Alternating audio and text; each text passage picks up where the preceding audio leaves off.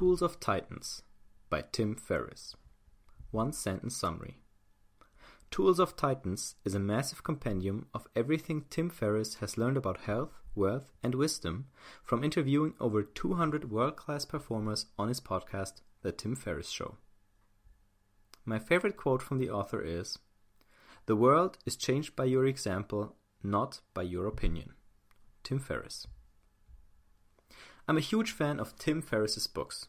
I loved the 4 Hour Workweek and I enjoyed both the 4 Hour Body and the 4 Hour Chef, even though I wasn't as interested in the topics.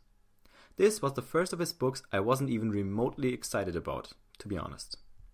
In the chronology of his books, Tim has moved from books you can read fluidly cover to cover to more of an encyclopedic style. For a book about fitness, that made sense. Not everyone wants to be a weightlifter. For a book about cooking and acquiring skills, it did alright with addressing various levels of difficulty. I'm sure for a book with his collected lessons about health, wealth, and wisdom from his over 200 podcast guests, it would have worked too. But not if you sort the book by guests. The two to six pages per guest can't fit all of their valuable tips from the interview, yet also rob the book of the chance to deliver value to you based on what topic you want to learn more about. You can't just skip to a section about meditation or investing or discipline and are thus left with a pile of info you have to navigate through. Luckily, there are some lessons in that itself. Oh, and as an update, I found out Tim has published an index, which helps a bit in navigating the book. Here are three things I learned from that. 1. There is no formulaic path to health, wealth, or wisdom. 2. One of the first things you should learn to combat is peer pressure. 3. You can only be creative if your life offers you the space to be creative in. Personal preference this or that. Let's not fret and look at some of the most versatile tools of Tim's favorite titans. Tools of Titans Lesson 1 A proven formula you can follow to find health, wealth, or wisdom does not exist. This answers the question Do step by step guides to anything really work? If there's anything to be learned from this book, I believe it's that there is no recipe you can just plug and play on your path to a fit body, a jacked up bank account, or a serene mind. This book has all the tools and tactics used by the best in the world in their field, and yet it's up to you to pick which ones will work for you. I'm generalizing here because the lesson in the book this relates to is one about health, which Tim learned from Dr. Justin Mager, physician to Olympic athletes, health experts, and elite entrepreneurs. Justin says you have to figure out your own approach to health by running experiments. Sure, you can read books, educate yourself, and try different diets, but that doesn't free you from having to eat gluten to find out if you're gluten intolerant. What works for the cubicle champion might not for the professional sprinter or the stay at home mom. This expands to the two other topics of the book. Learning is good, but only through applied learning can you translate those lessons into real results. Tools of Titans Lesson 2 You need thick skin and a mule's attitude to beat peer pressure and do your thing. This answers the question what is one of the first things you need to overcome if you want to be successful in whatever endeavor you tackle? This is something I've been thinking about a lot through the first semester of my master's degree. By my admittedly high standards, most college students are lazy. They do the bare minimum required to slip through exams, if that, and spend the rest of their time recovering from their demanding college life. Naturally, the peer pressure to procrastinate here is huge. Come on, just one beer, a cup of coffee, how bad can it be? I didn't get a thing done today, so I might as well. As someone who's eager to get back to work, that's tough to deal with. Do I love to take a break? Sure, just not all the time. Professional snowboarder Shaun White acquired the thick headed attitude you need to beat peer pressure and do your thing early in his career. When he was 15, his parents paid for his trip to Japan to compete in an event. Unlike all the other athletes whose trips were all paid for and who partied the night before the competition, he wasn't going to waste his parents' money by slacking. So instead of agreeing to the deal to just show off and split the prize money, Shaun did the best he could and won. He didn't just pocket the $50,000 prize, but also a valuable lesson for life. If you're not stubborn enough to swim upstream, you'll never be able to take the rare actions required to find success. Tools of Titans Lesson 3 To be creative, you first need to experience the stories you later want to tell. This answers the question where can I get ideas for my creative endeavors like writing, starting a podcast, or making my own YouTube show? Maybe some of his friends and advisors did tell Tim to not structure the book the way he did. But to even get to the point where he, could be stubborn and say, I'm doing it this way anyway, and going through with this particular experiment, he had to come up with it in the first place. Running your own experiments requires creativity. The way you cultivate that creativity is by living your life and having experiences that will form the creative dough you can then net into a story, a podcast, or even a business deal. This isn't obvious, especially not early in your career when working hard is the most important factor. Whitney Cummings, actress and writer of the mega hit show Two Broke Girls, was stuck in a cycle of making fun of herself. The only way she knew how to make good comedy for years until she realized she was missing the life that would provide her with new material. Only when she started making time for herself and non work related things did her creativity reach the next level. As a personal example, I now spend most of my time working, as I still have many stories from the past seven years I haven't told yet. But eventually, those will run out, which is when it's time to carve out more room to roam. Working hard is good and important, but be aware of this balance to make sure your creative well never runs dry. My personal takeaways from Tools of Titans for 2017. Okay, the intro for this one ran really long, but I felt it was really important for me to make that point that I wasn't excited about this book. I'm glad it's on it was on Blinkist because I read it there. I didn't buy it, um, and I don't intend to because it's massive. I mean, all of Tim's books are massive, but this one is huge. It's like a brick, um, and then it's not sorted by topics. Like, what the hell, man?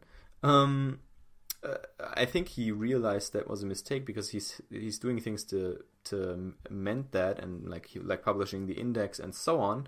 But I mean, it's like you get two to six pages from this expert, two to six pages from this expert, and then one is about meditation, the other is about business, the next is about sales, and then there's it's ugh, it's way too confusing. Plus, I think it's the ultimate procrastinator's book, right? So if you're the type of person who would rather read a book or, or, or get more information and learn right and do something that feels like it's progress but it's really not because you're not putting in the time on whatever project you need to actually like put work into. This will be your downfall. I mean you could you can spend thousands of hours probably in this book. Thousands. Um that's why it's that's why it's dangerous. That's why I have a tough time recommending it. I've seen pro, uh, thingies on Product Hunt that like uh, there are like guidelines for using this book, right? And there's like, and I remember I commented on one of them. I said, if you need a guidebook for a book, you know the book's not any. The book doesn't right. Won't help you do shit. It's just gonna it's just gonna make you procrastinate more. So first of all, that's why I try to take more meta lessons, right? Like what can you learn from the structure? Uh, what can you learn from this sort of mistake in my eyes? Um, and what can you learn from this like overall arc Tim put in the book with health, wealth, and wisdom? Um, so that's why I went that route. I mean, your opinion might be totally different, but I think the only right way to use this book is if you buy it, put it on your shelf, and if you need advice about like meditation and you know X in there is a meditation expert, you go there, read like two pages, pick the one thing of advice you need and implement that. And 99% of the people who buy this book won't use it that way. They'll read it either cover to cover or spend a lot of time in it and then yeah, it's not really it's it's supposed to help you find specific solutions to specific problems at specific moments in time and not be just like this like blah, huge time suck. Um, so a little rant about that. Uh, I really like that there was uh, actually like a lesson that I could pull out a little, like the the one with health, um, and generalize it to to make this point that there is no formula, right? Because that's I think it's perfectly illustrated by this book. You have 200 people, experts on all topics, and everyone has different tips and different pieces of advice, and you just have to find what works for you. And you can't learn those by reading; you can only learn those by implementing. Um, I think the peer pressure one is huge. I just recorded a summary for How to Stop Worrying and Start Living by Dale Carnegie. Um, and if you struggle with peer pressure or other people's opinions, look there because there is a lesson about using criticism or negative feedback as fuel for your um, to let you drive you to success, to like putting in the work. Uh, and this peer pressure thing, man, it's so huge. Uh, and I know Gary Vee keeps talking about this like it's all other people's opinions. I mean, when I say um, yeah, when I when we go to lunch and I'm like, I think an hour for lunch is okay, right? You go over there, it takes a while to get the food, you want to eat in like 20, 30 minutes, so not to not uh, hurry when you're not rush when you're eating. I think it's all fine and good, but my friends, man, like they can go on and on, and it's like afterwards, let's get coffee, let's do this, and then like there's like a two-hour lunch break. I'm like, what the. This is like a quarter of a normal person's workday. What the hell is going on, right? An hour is more than enough. Like I'm good with 45 minutes. Let's go, guys. Let's keep go- let's keep moving. Let's keep pushing. But when there are seven people wanting to get coffee and sitting down and drink their coffee, and you're like the one guy there, that's tough. And it's tough to say like I'm gonna walk, I'm gonna go back, sit down. Um, you need thick skin to do that, and you may not as be as lucky as Shaun White to have this like sort of pressure from parents to perform at an event and then like it, it just it came together well right in this in his case. Um but you have to practice it. And the best thing i can tell you is to practice it in small ways like where things where it doesn't matter right? Where you think like nah i'm gonna do what i want and where it's not that important and everyone will understand. So that you then have the guts later to use it for more important things like when it really matters that you go back and finish this thing when everyone else is deciding to slack and that they'll blow off the rest of their day because they've wasted half the day already.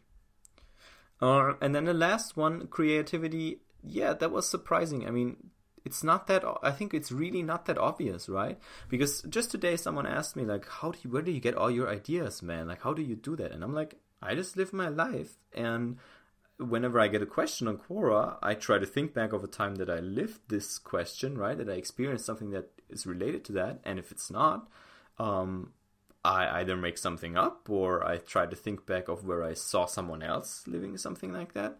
But it's that's really it, right? Uh, and obviously, if you spend a lot of time at work, and like me, if you're working so much right now, the the time when creative things happen or stories happen that you can later tell gets less, and you have to factor that in. You have to deal with that.